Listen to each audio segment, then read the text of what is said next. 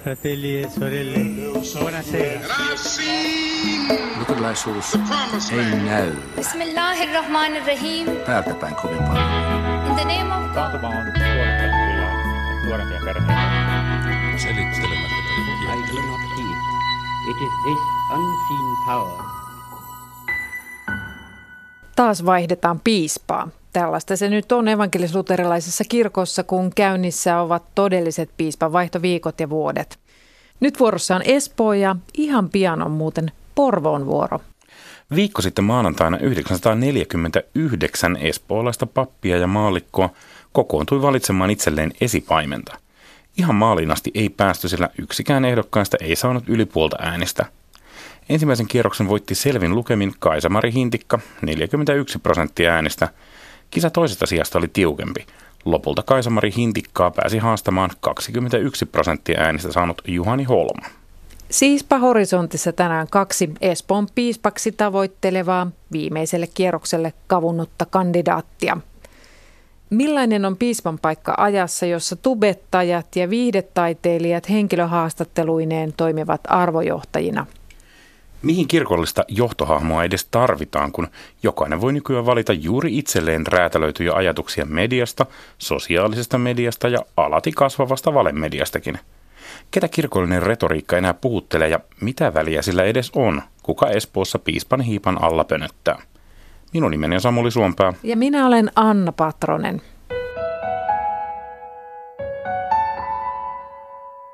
Tervetuloa Horisonttiin teologian tohtori Jumalan palveluselämän kouluttaja Juhani Holma. Kiitos. Ja teologian tohtori Luterilaisen maailmanliiton apulaispääsihteeri Kaisamari Hintikka. Kiitos. Aloitetaan ajankohtaisilla uutisilla. Nimittäin poliisi on tällä viikolla tiedottanut, että Helsingin piispaa Teemu Laaja, Laajasaloa koskeva rikostutkinta on saatu päätökseen. Laajasalon yritystoiminnan osalta asia siirtyy syyteharkintaan ja sen sijaan poliisi ei epäile rikosta luottokortti- ja matkalaskuihin liittyvissä epäselvyyksissä, jotka syntyivät Laajasalon toimiessa Kallion kirkkoherrana.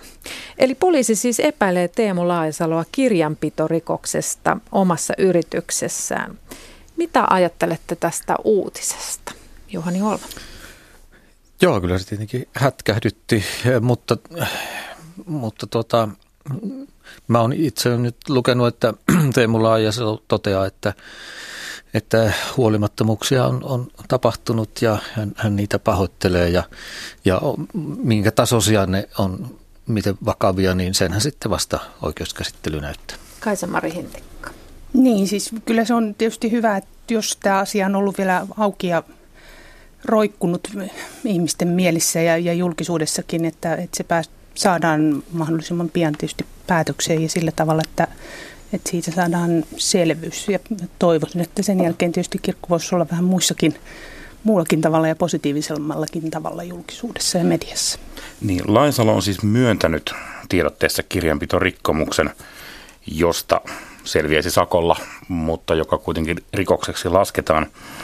Mitä mieltä olette, miten se vaikuttaisi piispan viranhoitoon, jos piispa saisi rikostuomion?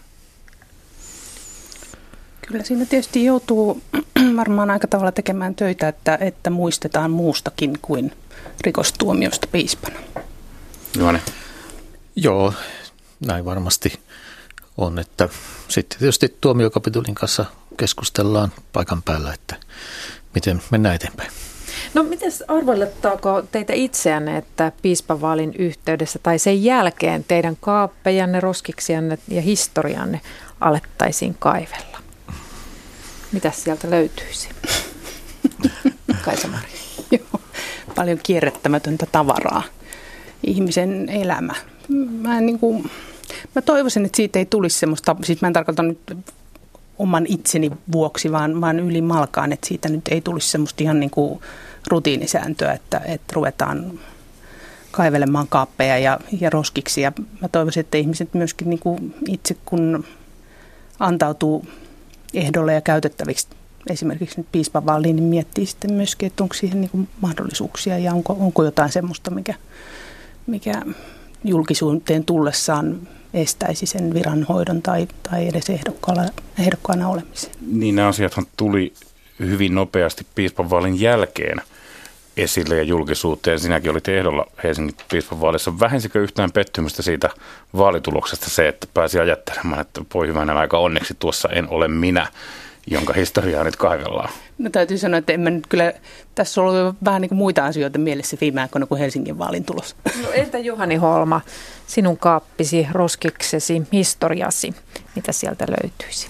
No totta kai sitä on täytynyt katsoa, kun lähtee tämmöiseen kisaan. Ja kun, kun tuolla tavalla tosiaan edellisissä vaaleissa on pengut tarkkaan, mutta tuota, en itse ole löytänyt mitään semmoista, mikä aiheuttaisi huolta. Ja tietysti toivon, että, että jatkossakin voitaisiin luottaa siihen, että joka tämmöiseen kisaan lähtee, lähtee niin ne, siihen voisi luottaa ylipäätään sellaisiin henkilöihin, eikä, eikä lähtökohtaisesti jotenkin niin kuin epäillen kaikkea mahdollista.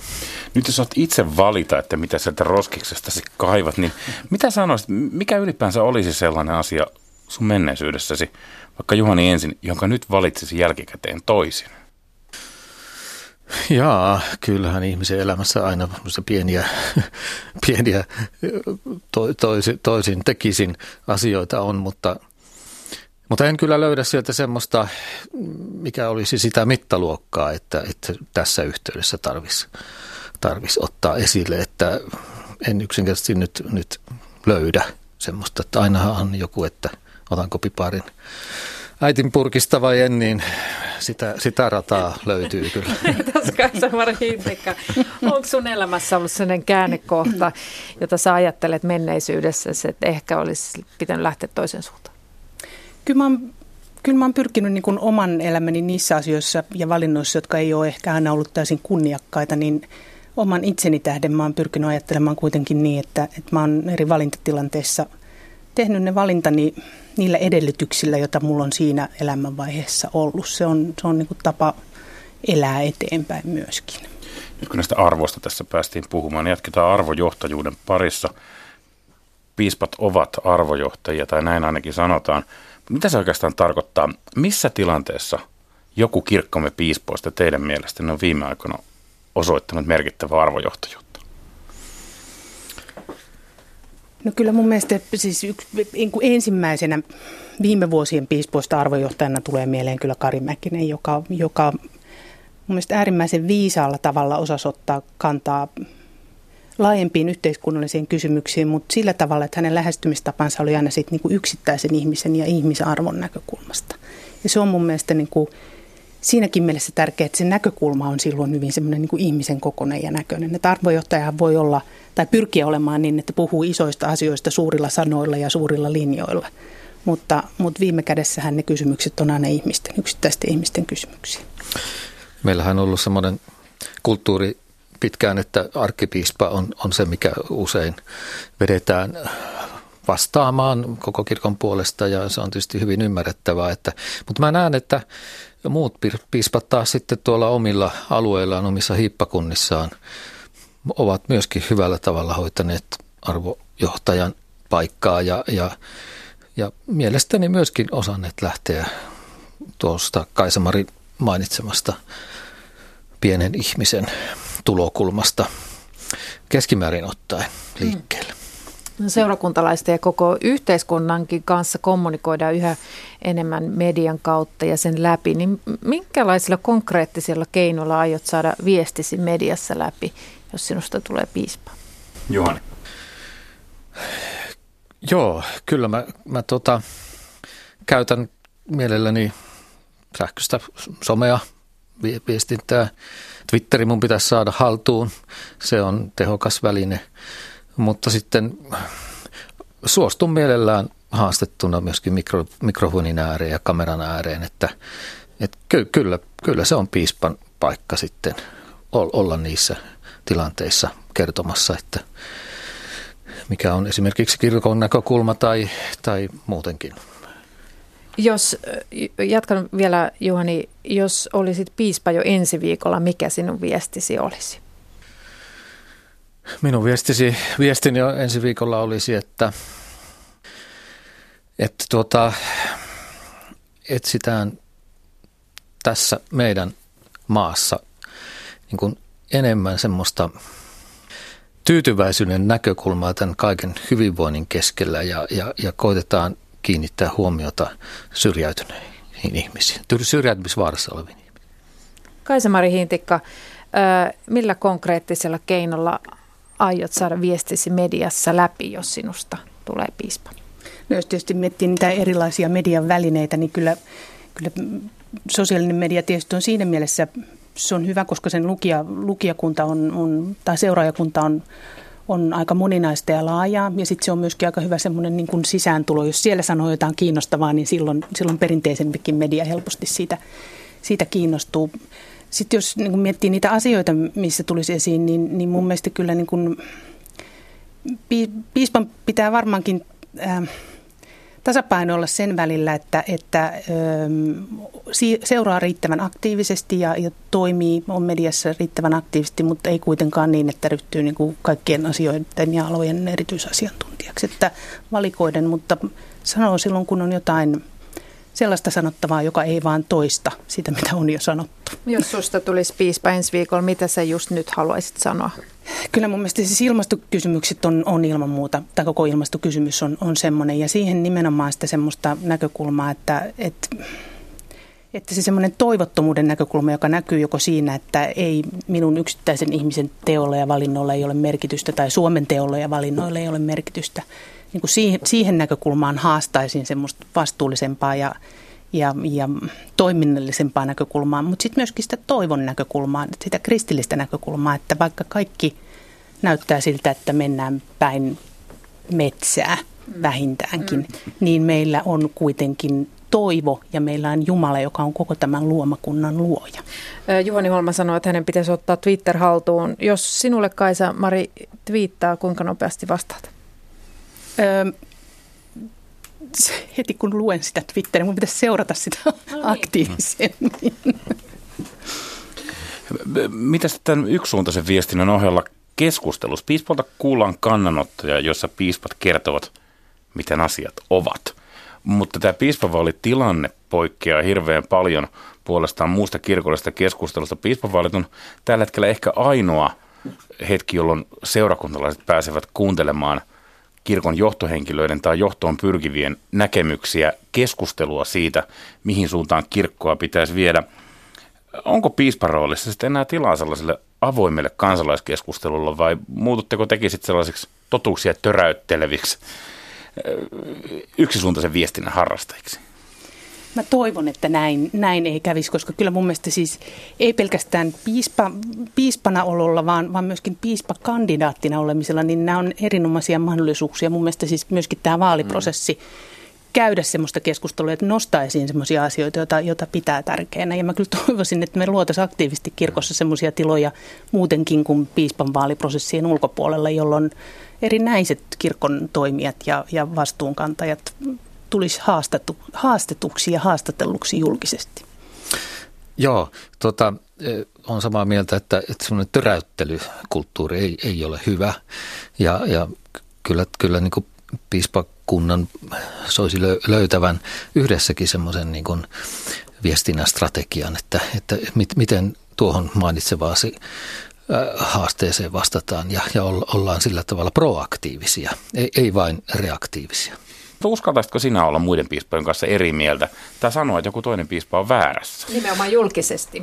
Ö, kyllä, kyllä. Ei, ei, ei varmasti niin tänä päivänä meidän piispakunta enää pitkään aikaa ole ollut ihan, ihan homogeenisen yhtä mieltä asioista. Ja, ja tuota, se on se, että kaksi piispaa tai kolme vaikka keskustelee aika kärjekkäästikin asioista jossain paneelissa tai, tai, tai vaikka tv niin tuota, se antaa tietyllä tavalla niin kuin viestin siitä, että, että tämä meidän kirkon todellisuuskin on aika, aika monen kirjava.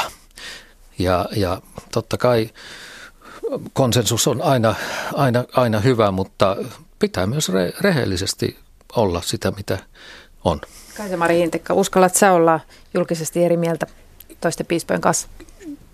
Joo, kyllä mä olen niiden piispojen kanssa ollut julkisesti eri mieltä nytkin, vaikka piispa olekaan. Niin kai kaikki niin. ennen kuin heistä tulee piispoja. mutta tota, mut mun mielestä mä en ole kyllä sitä mieltä, etteikö, että piispat olisi ollut viime vuosina kauhean samanmielisiä. Että päinvastoin siitä on tullut niitä semmoisia niin piispojen keskinäisiä soraääniä on noussut enemmän julkisuutta. Ja sitä varten mun mielestä just tämmöiset niin kuin järjestetyt keskustelut voisi olla ihan hyviä, että se olisi semmoista rakentavaa erimielisyyttä. Että nyt on käynyt muutaman kerran niin, että sitten on tullut ehkä vähän semmoista kilpa nokittelua, joka ei sitten ole kauhean rakentava tapa käydä keskustelua piispojenkaan kesken julkisuudessa. Jos ajatellaan jotain esimerkkiä aiheesta, josta piispat selvästi ovat jossakin määrin eri mieltä keskenään, kuten vaikkapa avioliitto.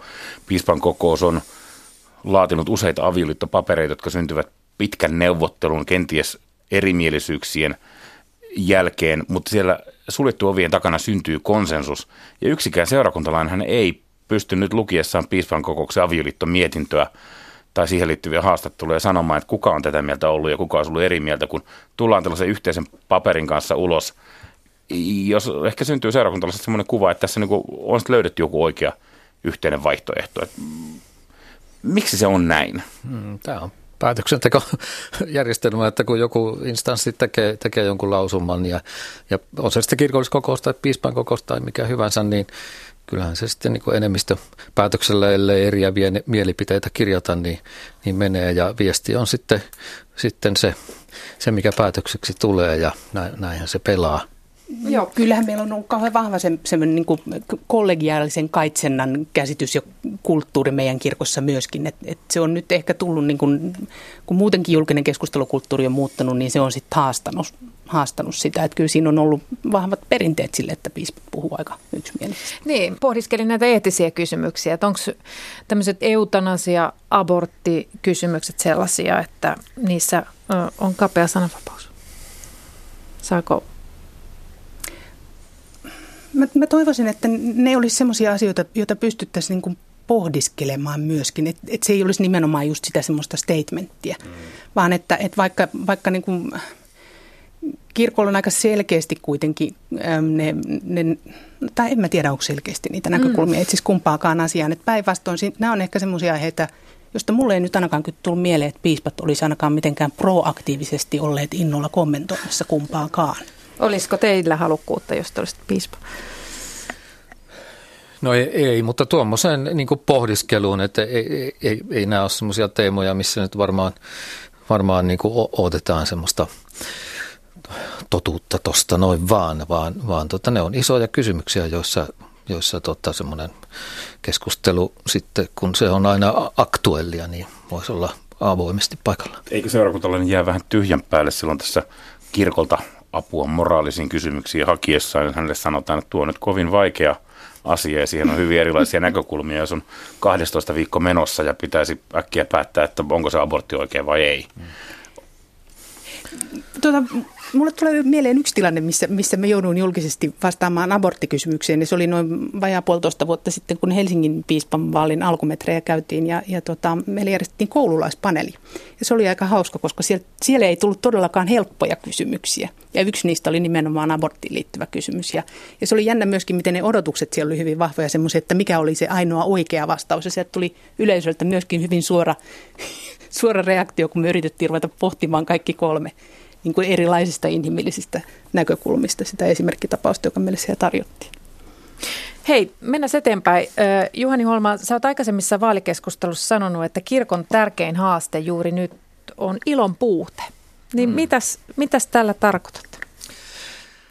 No, mä tarkoitan sitä, että kun kulkee ja, ja käy vaikkapa Jumalan palveluksissa tai, tai, tai ylipäätään tuolla seurakunnallisissa tilaisuuksissa, niin, niin äh, ottaen huomioon, mikä tämä meidän kirkon viesti on ja, ja, ja kuinka evankeliumi on ilosanoma ja, ja jokainen messu on pieni pääsiäinen su, sunnuntaisin, niin siihen nähden kovin on, on semmoista, niin kuin mä nyt olen sanonut, puolisotilaallista tämä, tämä meininki. Ja, ja mä näen, että siihen on omat historialliset syynsä, eikä siitä voi sinänsä niin kuin ketään sormella osoittaa, mutta että, että, että pitäisi päästä nyt semmoista 1800-luvun kulttuurista tänne 2000-luvulle. Ja, ja meillä löytyy kyllä eväitä aidon ilon löytymiseen. Sitä ei voi kirkkoneuvosto päättää, että meidän seurakunnassa nyt aletaan ilo, iloitsemaan enemmän ja hymyilevää, vaan, vaan siihen täytyy löytää sitten niin kuin niitä aitoja iloitsijoita, jotka tartuttavat muihin sitä. Jos luterilaiseen messuun joskus eksyy joku, joka on enemmän viettänyt aikansa vaikka helluntai seurakunnassa, niin hän saattaa vahingossa siellä Jumalan palveluksessa innostuessaan nostaa käsiä pystyyn ja kyllä häntä siinä kovasti paheksutaan. Mutta kaipa sitten tällaista menoa ja meininkiä enemmän luterilaisiin messuihin, että kädet ylös ja ylistystä Jumalalle vai jotakin muuta ilon muotoa? No sitäkin varmaan meidän elämä kestäisi, mutta emme sitä sinänsä kaipaa. Se, se, se, se ei istu sillä tavalla niin hyvin kuin, kuin sitten ihan siitä omasta seurakuntaelämästä, vaikkapa, niin kuin olen monta kertaa sanonut, lasten ja, ja nuorten siellä olemisen kautta nousee se, se se ihan se aito ilo ja pöhinä ja semmoinen luontainen, turvallinen olo siinä.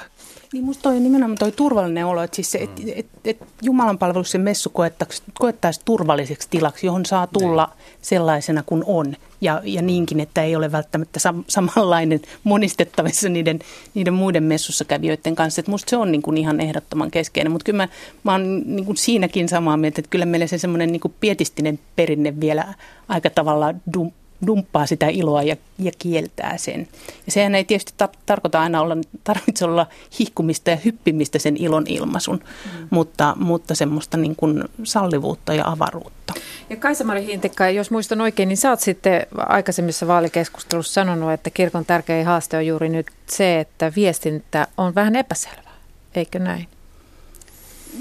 Joo, varmaan mä olen sitten sanonut. No niin. tota, Mitä tarkoitat tällä viestinnän sumeudella? tota, no siis mä väittäisin, että varsinkin niin kuin suhteessa niin kuin kirkkoyhteiskuntakeskusteluun ja kirkko ylimalkaan niin kuin toimijana osana laajempaa yhteiskuntaa, niin siinä me ollaan aika arkoja. Edelleen äm, ehkä yksi keskeinen pelko on se, että tullaan leimatuksi jotenkin poliittisiksi toimijaksi, jos, jos kirkko osallistuu vaikka kansalaisyhteiskunnan, kansalaisyhteiskunnan keskusteluun. Että mehän toimitaan jo paljon paikallistasolla. Paikallisseurakunnat niin kuin osallistuu ja rakentaa niitä paikallisyhteisöjä eri toimijoiden kanssa. Mutta miten me voitaisiin myöskin sen niin kuin suoran toiminnan lisäksi osallistua aktiivisesti keskusteluun ja tuoda esimerkiksi kristillisiä arvoja enemmän niihin isoihin kysymyksiin, jotka, joita ihmiset, joista niin kuin moni, on, moni niistä kysymyksistä on jo niin kuin tämän keskustelun aikana mainittu, niin miten me voitaisiin siihen aktiivisemmin osallistua ilman, että me pelättäisiin koko ajan, että me sanotaan jotain väärin. Niin no, nyt kun puhutaan tästä viestinnän epäselvyydestä, niin me sorvattiin tämmöinen sapluuna, että saisitte muutaman kysymyksen selvittää sillä tavalla, että seitsemänvuotias ekaluokkalainenkin sen vastauksen ymmärtää. Niin eh, kysytään nyt tämmöinen kysymys ja vastaan niin, että ekaluokkalainenkin se ymmärtää. Miksi kirkossa on niin vähän naispuolisia johtajia? Tällä hetkellä kaikki piispat on miehiä, eli miksi on niin paljon enemmän miesjohtajia kuin naisjohtajia? Johani Holm. Me ollaan vielä matkalla siihen, että, että naisjohtajia on enemmän, että kuitenkin – naispappeus on vielä aika tuore asia, 30 vuotta ja, ja, ja tuota, on tietysti semmoisia mielikuviakin vielä, mitkä vaikuttaa siihen, että miehiä valitaan enemmän johtopaikoille.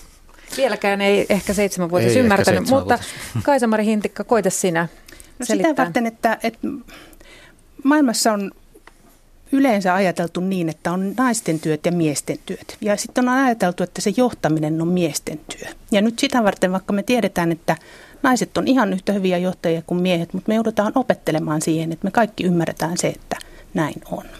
Jatketaan vielä täällä ymmärrettävän kielen parissa. Niin, että seitsemänvuotiaskin ymmärtää, pitääkö kristityn käydä säännöllisesti messussa? Kaisamari joka kyllä on hyvä, jos on kastettu, niin on hyvä, että käydään sitä, sitä lahjaa, joka Jumala on meille kasteessa antanut, niin sitä käydään uudistamassa aina, aina messussa ja olemassa hyvän, hyvän Jumalan hoidettavana. Ja se on hyvä, jos siellä ollaan säännöllisesti. Ihan niin kuin vanhemmatkin, hyvät vanhemmat hoitavat lapsiaan säännöllisesti. No koita sinä Juhani Holma selittää. Mä selitän seitsemänvuotiaille, että Kaisamari sanotti tuon hirveän hyvin, mutta, mutta mitä on se säännöllisyys? Se on jonkun kohdalla joka sunnuntai, se on jonkun kohdalla kerran kuussa, jonkun kohdalla harvemmin, mutta tärkeää on että siellä käydään. Käy siis Lapsonen siellä. Kirkkojärjestyksen viides pykälähän tosiaan sanoo, että kirkon jäsenen tulee osallistua Jumalan palvelukseen. Millä tavalla piispana valvoisit sitä, että kirkon jäsenet nyt sitten tätä lakia noudattavat? Tähän on lähes laintasoinen säädös, ei tämä ole leikin paikka. Kyllä tämä on semmoinen lakipykälä, mitä mä en ehkä valvoisi, mutta pyrkisin sekä esimerkin kautta että, että Jumalan palveluselämän tukemisen kautta innostamaan, että ihmisillä olisi semmoinen tunne, että haluavat, haluavat mennä ja tulla messuun. Niin, mä, mä, mä en kanssa ala sitä niin Kepin kanssa valvomaan, mutta mä piispana käyttäisin mahdollisuuksiani siihen, että hiippakuntani alueella messut alkaisivat olla se, semmoisia, että lapsikaan ei voisi jäädä sieltä pois. Jatketaan vielä sen saman kirkkojärjestyksen ja saman viidennen pykälän kanssa. Kirkon jäsenen tulee noudattaa kristillistä elämäntapaa solmia avioliittonsa säädetyllä tavalla, antaa kastaa lapsensa ja huolehtia heidän kristillistä kasvatuksestaan. Juhani Holma, mitä on kristillinen elämäntapa ja miten voit piispana tätä valvoa? Kristillinen elämäntapa on, on sitä, että löydetään kristityn identiteetti – tai halutaan, halutaan elää, elää kristittynä, olla kristitty ja, ja sitten yhdessä toisten kristittyjen kanssa etsiä, etsiä Jumalan tahtoa ja toteuttaa sitä arjen keskellä. Kansamari.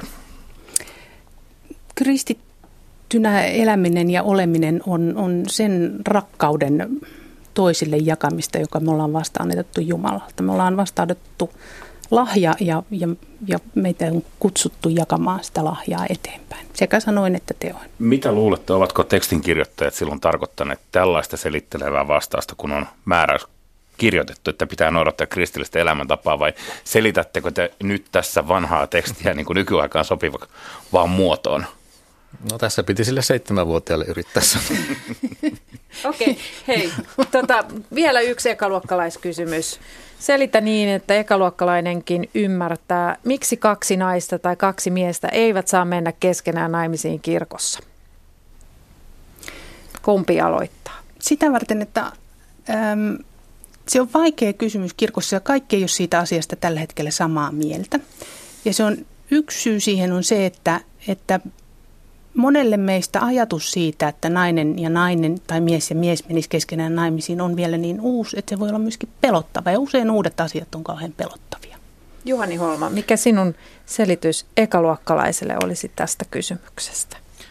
No ensinnäkin se, että meidän kirkon päättävät ihmiset ovat sillä tavalla nyt asian ajatelleet ja, ja ne perustavat sen siihen, mitä kirkot asiasta ovat opettaneet ja, ja ajattelevat. Ja tässä seitsemänvuotiaalle pientä vinkkiä. Onko teidän mielestänne tämä kirkko, Suomen evankelisuuterilainen kirkko, varsinaisesti tehnyt tässä asiassa päätöksen? Suurin osa keskustelustahan kieppuu sen ympärillä, että kirkkokäsikirjassa nyt aikana, jolloin mies, vain mies ja nainen saattavat mennä keskenään naimisiin, lukee, että sulhanen ja morsian. Juhani Holma, katsotko, että Suomen evankelisuuterilainen kirkko on tehnyt tästä asiasta tietoisesti jonkun päätöksen? No silloin, kun kirkkokäsikirja on tehty, se on ollut, ollut tietysti tietoinen päätös tradition pohjalta, mutta, mutta, mutta käsittääkseni kirkoskokous nyt on sitten niin kuin viimeisissä päätöksissään sitoutunut tähän, tähän, mitä on myös kirjoihin aiemmin laitettu. Kansamari. No kyllä mun mielestä selkeästi se yleinen henki on se, että ei tässä vielä ole tehty selkeää lopullista päätöstä, kun se on kuitenkin siirretty nyt piispan kokoukselle keskusteltavaksi, että nyt katsotaan sitten, mitä sieltä, sieltä tulee ulos. Mä vaan toivoisin ne terveisiä vaan piispan kokoukselle, että sitä asiaa vietäisi eteenpäin mahdollisimman nopeasti, eikä se hautautuisi minkään paperipinon pohjimmaiseksi. Jos teistä tulee jommasta kummasta piispa, jommasta kummasta tulee varmasti piispa. Jos sinusta tulee piispa Juhani Holma, niin minkä verran katsot, että kirkkokäsikirjan kaavoissa ylipäänsä on joustavaraa? Tässä on nyt takerruttu siihen, että kun siellä sanotaan sulhanen ja morsian, niin siitä ei saa joustaa, mutta kastekaavassa puolestaan voidaan kyllä muuttaa lapsen vanhempien lukumäärä, jos lapsella on vaikka vain äiti siinä läsnä, niin silloin tarvitse muistuttaa koko väkeä siitä, että tästä puuttuu joku. Miksi toisessa kohdassa saa joustaa ja toisessa ei? Kaste on kuitenkin kristinopille keskeisempi kysymys kuin avioliitto. No si, siinä on tietysti, kun tuo, tuo mainittu kastekaavan ja, ja muutamat muut, muut on kyseessä, niin siinähän on siihen tilanteeseen sidottu järjen käyttö kyseessä, että et, et, et, et, et, eihän pappi voi siinä lukea muuten kuin, kuin se, että ketä on paikalla. Mutta, mutta sitten tämä nyt on sitten tämä toinen kysymys semmoinen, mikä, mikä kytkeytyy laajempiin yhteyksiin, ei pelkästään siihen just siinä huoneessa oleva tilanne tilapäisesti. Kaisamari. No mun mielestä niin kuin nykyään olevassa olon, olevan tiedon valossa meidän täytyy myöskin katsoa, että, että onko se, se kirkkokäsikirjan muotoilut, niin vastaako ne sitä, sitä tietoa ja, ja sitä ymmärrystä ihmisestä, joka meillä on tällä hetkellä olemassa. Ja siinä mielessä musta sitä, se on ihan samanlainen kuin se käsitys siitä, että perheitä on monenlaisia ja se otetaan siinä kastetoimituksessa huomioon, kun, kun meidän pitäisi nytkin myöskin nähdä se, että, että meidän rakkautemme ilmenee kovin monella eri tavoin ja perheitä on jo nyt ja pariskuntia olemassa erilaisia. No mitä te ajattelette kirkosta ylipäänsä, että onko se tämmöinen monokulttuuri, yhtenäiskulttuuri aika kirkossa ohi liittyen messuihin ja seurakuntaan muutenkin? Eli, eli käytännössä, että pitäisikö seurakuntalaisen saada itse valita esimerkiksi se, että mihin seurakuntaan kuuluu, minkä tyyppisessä meiningissä käy. Mitä sanot Juhani Holma? Tota, paine tähän kasvaa mun mielestä koko ajan tulevina vuosikymmeninä. Mä, mä näen, että, että tulevaisuus on, on en, entistä enemmän mm, esimerkiksi messuyhteisöjen aikaa. Että tämä parokiaalinen seurakuntajärjestelmä, joka meillä nyt on, on siis alueisiin sidottu, niin, niin tota, se on totta, totta nyt ja sillä vielä pärjätään, mutta mä, mä veikkaan, että tämä tulee haastetuksi. Kaisa-Mari. Tota, no siis mä väittäisin, että kyllä meillä tämä niin tämmöinen yhten, kirkollinen yhtenäiskulttuuri messujen alalla on jo aikaa sitten ollut mennettä. Että kyllähän se vaihtelee seurakunnittain ja, ja Torniossa on varmaan ollut aika tavalla erilaiset messut kuin nyt vaikka Tapiolassa tällä hetkellä. Mutta, mutta, tota, mutta et kyllä tuohon, tuohon paikallisseurakuntaan, siis mä oon ollut kyllä sitkeästi parokiaalijärjestelmän kannattaja sitä varten, että mun mielestä meille tekee hyvää että me ei aina saada valita sitä, että kenen kanssa me messua vietetään ja kenen kanssa me aikaamme vietetään tai samaan seurakuntaan kuulutaan. Että se haastaa meitä ihmisenä ja se niin kuin tuo sen Kristuksen ruumiin todellisuuden näkyviin, että Kristus on se, joka yhdistää meitä, eikä, eikä meidän valintamme siitä, kenen kanssa me halutaan messua viettää. Onko kirkossa tilaa messuyhteisölle, jossa nainen ei voi toimia pappina? Si- jos eh, nainen ei voi toimia messussa pappina, niin silloin se messu ei toteuta, ei, ei noudata meidän kirkkomme virkakäsitystä. Ja, ja siksi mä näen niin kuin hyvin vaikeana sen, että olisi tilaa nimenomaan niin, että se olisi Suomen evankelisluterilaisen kirkon messu. Oletko se Juhani Holma samoin linjalla? No paikallisseurakuntatasolla tämä, tämä menee, menee näin, että mennään kirkon järjestyksen mukaan. Mutta herätysliikkeessä voidaan siis pyörittää tällaisia messuja kyllä. Näin tulkitsin vastauksen Niin, herätysliikkeen väillä, väillä on sitten niin kuin myöskin omia messujansa ja, ja, ja tota, siihen käsittääkseni jonkunlainen ovi on jätetty raolleen linjauksissa. Jos evankelinen liike saa pitää kiinni virkakäsityksestä, niin voisiko tässä vastineeksi hyväksyä, että körtit saavat alkaa vähän etunojassa jo vihkiä samaa sukupuolta olevia pareja? En mä, en mä usko, että körtit on kaikki yksimielisiä asiassa. Tuskin kukaan. Musta Näetkö Marisin mahdollisuuden siihen, että, että tällaisia eroja olisi? Tota, mun mielestä siis ensinnäkin toi on aika kiinnostava tämä viime aikoina tiuhaan viljelty termi herätysliikeväki. Ketä sillä tarkoitetaan ja mitä sillä tarkoitetaan? Sillä viitataan ehkä ei niinkään kaikkien herätysliikkeiden edustajiin kirkossamme, mutta esimerkiksi tietynlaisen virkakannan tai tietynlaisen avioliittokäsityksen edustajiin tota, tietysti siis meidän herätysliikkeet on perinteisesti ollut se meidän kirkon rikkaus ja niiden sisällä on ollut hyvin paljon muunkinlaista laajempaa tulkintaa esimerkiksi ehtoollisyhteydestä, semmoista, joka ei välttämättä ole aina ollut tai ei ole välttämättä yhdessä samassa linjassa meidän kirkon yleisen käsityksen kanssa. Et siinä mielessä kyllähän herätysliikkeiden tasolta on, taholta on kirkossa sallittu paljon enemmän kuin, kuin mistä esimerkiksi tällä hetkellä puhutaan. No mitä te ajattelette kirkon ja puoluepolitiikan suhteesta? Esimerkiksi saako pitääkö piispan ottaa kantaa hallituspolitiikkaa vastaan tai sen puolesta? Joni Holma. No ei, ei se ole minusta tämmöisessä oikeusvaltiossa nyt mitenkään niin välttämätöntä, että piispat lähtee kyseenalaistamaan hallituspolitiikkaa, että kyllä se on taas niin kuin toisten poliitikkojen kysymys. Mitä sä ajattelet tästä kirkon ja puoluepolitiikan suhteesta sitten niin kuin laajemmin? Että ajattelet, että mieluummin ei oteta kantaa? Öm, en mä nyt sano, että total ei, mutta, mutta siis kirkon täytyy käydä vuoropuhelua siihen laajaan poliittiseen kenttään koko ajan tietysti ja, ja, ja suostua myöskin olemaan haastettu. Mutta mut sitten kyllähän semmoiset niinku värittyneet poliittiset kannat, kannat ne, ei, ne, ei, ne ei ole hyviä. Jos ki- niin, niin siis tota, mun mielestä nyt varsinaisesti niin kuin juuri puoluepolitiikkaa, mutta, mutta laajempaan yhteiskunnalliseen keskusteluun, joka tietysti jonka osa myöskin poliittinen keskustelu on, niin kyllä mun mielestä kirkon pitää voida silloin äm, osallistua hyvinkin aktiivisesti keskusteluun, jos, jos kyseessä esimerkiksi on niin kuin, äm, jos meillä on poliittisia päätöksiä, jotka on ristiriidassa kristillisen ihmiskäsityksen tai, tai oikeudenmukaisuuden kanssa, niin, niin kyllä silloin kirkon, kyllä mä katson, että se on kirkon tehtävä. Se on, me olemme silloin evankeliumin asialle, jos me puhumme näistä asioista. Tässä komppaan, komppaan mielelläni. Te puhutte nyt molemmat sellaista yhteiskuntavaikuttamisesta, jossa piispa kulkee isolla mustalla autolla valtioneuvoston linnaan puhumaan poliittisille johtajille siitä, että miten valtio kohtelee turvapaikanhakijoita tai miten lainsäädäntö vaikutetaan.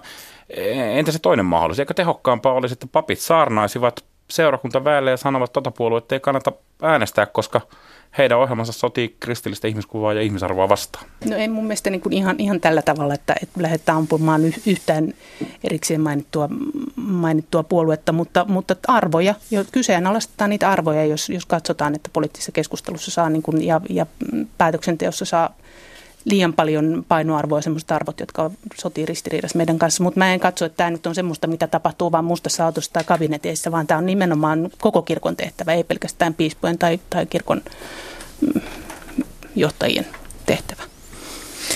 Hei, puhutaan sitten ilmastonmuutoksesta. Se on ihmiskunnan kenties merkittäviä uhka ja haastaa meitä kaikkia rajummin kuin varmaan tajutaankaan. Ja, ja ilmastonmuutos tulee tarkoittamaan ilmastopakolaisuutta, ruokatuotannon uudelleenjärjestelyä ja sitä tietenkin, että meidän täytyy luopua saavutetuista eduista. Ja kirkkohan on laatimassa itselleen tämmöistä päästövähennystavoitteita vuoteen 2030-2050 mennessä. Onko tämä tuttu, onko tämä teille, teistä riittävä toimi kirkolta? Mitä muuta pitäisi tehdä? Tuntuu olevan kaukana tuo tavoite 2030-50, että, että voisikohan sitä peräti pikkusen tuoda sitä tavoitetta lähemmäs tätä päivää.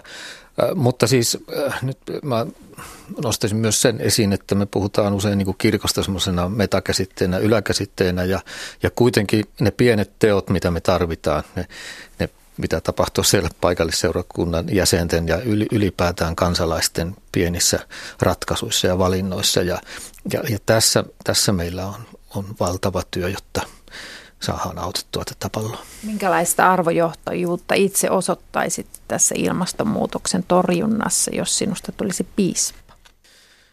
Ky- kyllä, mä tota, tietysti pyrkisin olemaan esimerkillinen, millä kuljen mihinkin ja niin poispäin, mutta, mutta kyllä me aletaan olla tässä maa, maa, maapallon tilanteessa nyt siinä, siinä tilanteessa, että myöskin siitä on pakko kertoa ja sillä on pakko haastaa ihmisiä, missä ikinä kuljen.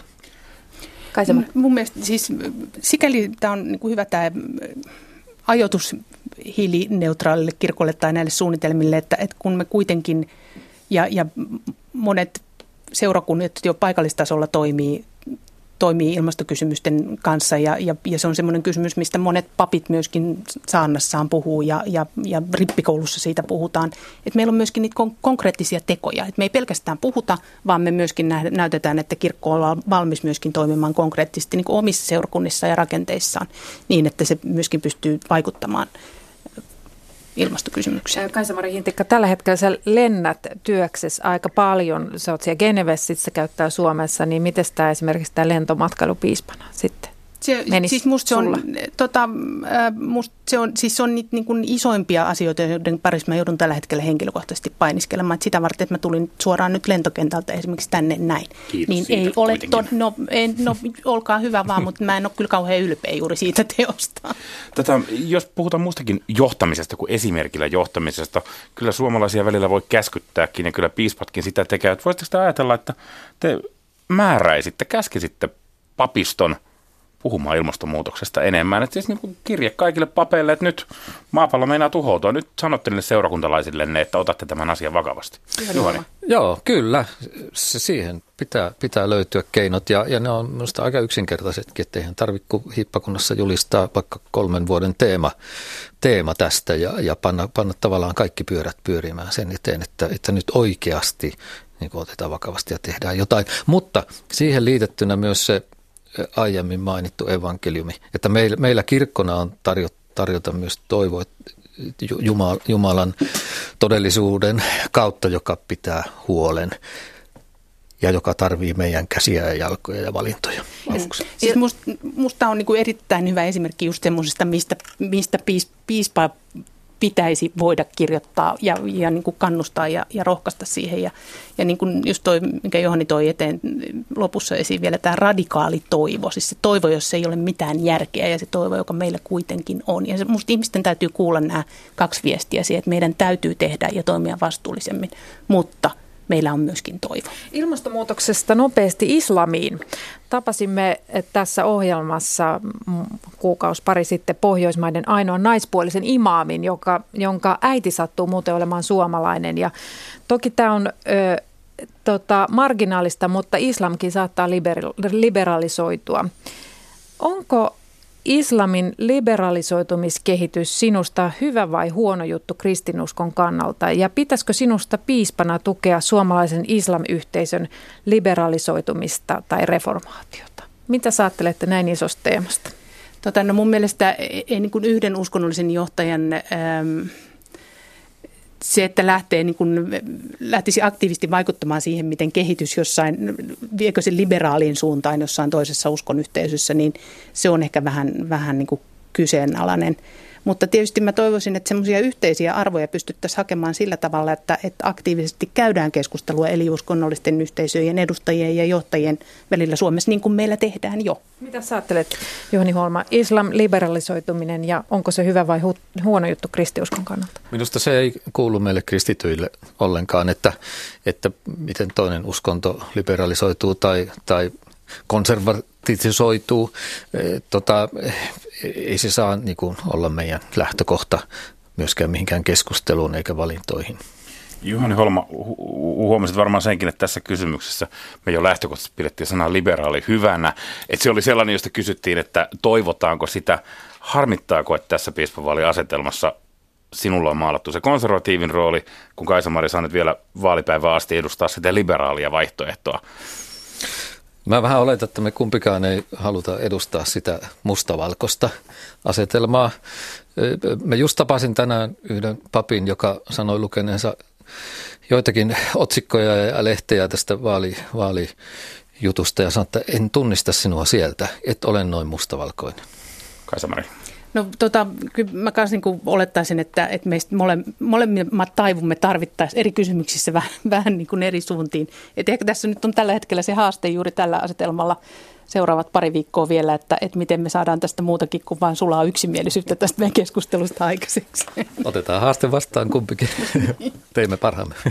Me jäämme odottamaan tässä vielä joitakin viikkoja aikaa lopulliseen ratkaisuun. Kiitoksia keskustelusta. Kiitos. Kiitos. Horisontti jälleen ensi viikolla ja tämänkin ohjelman voit kuunnella Yle Areenasta.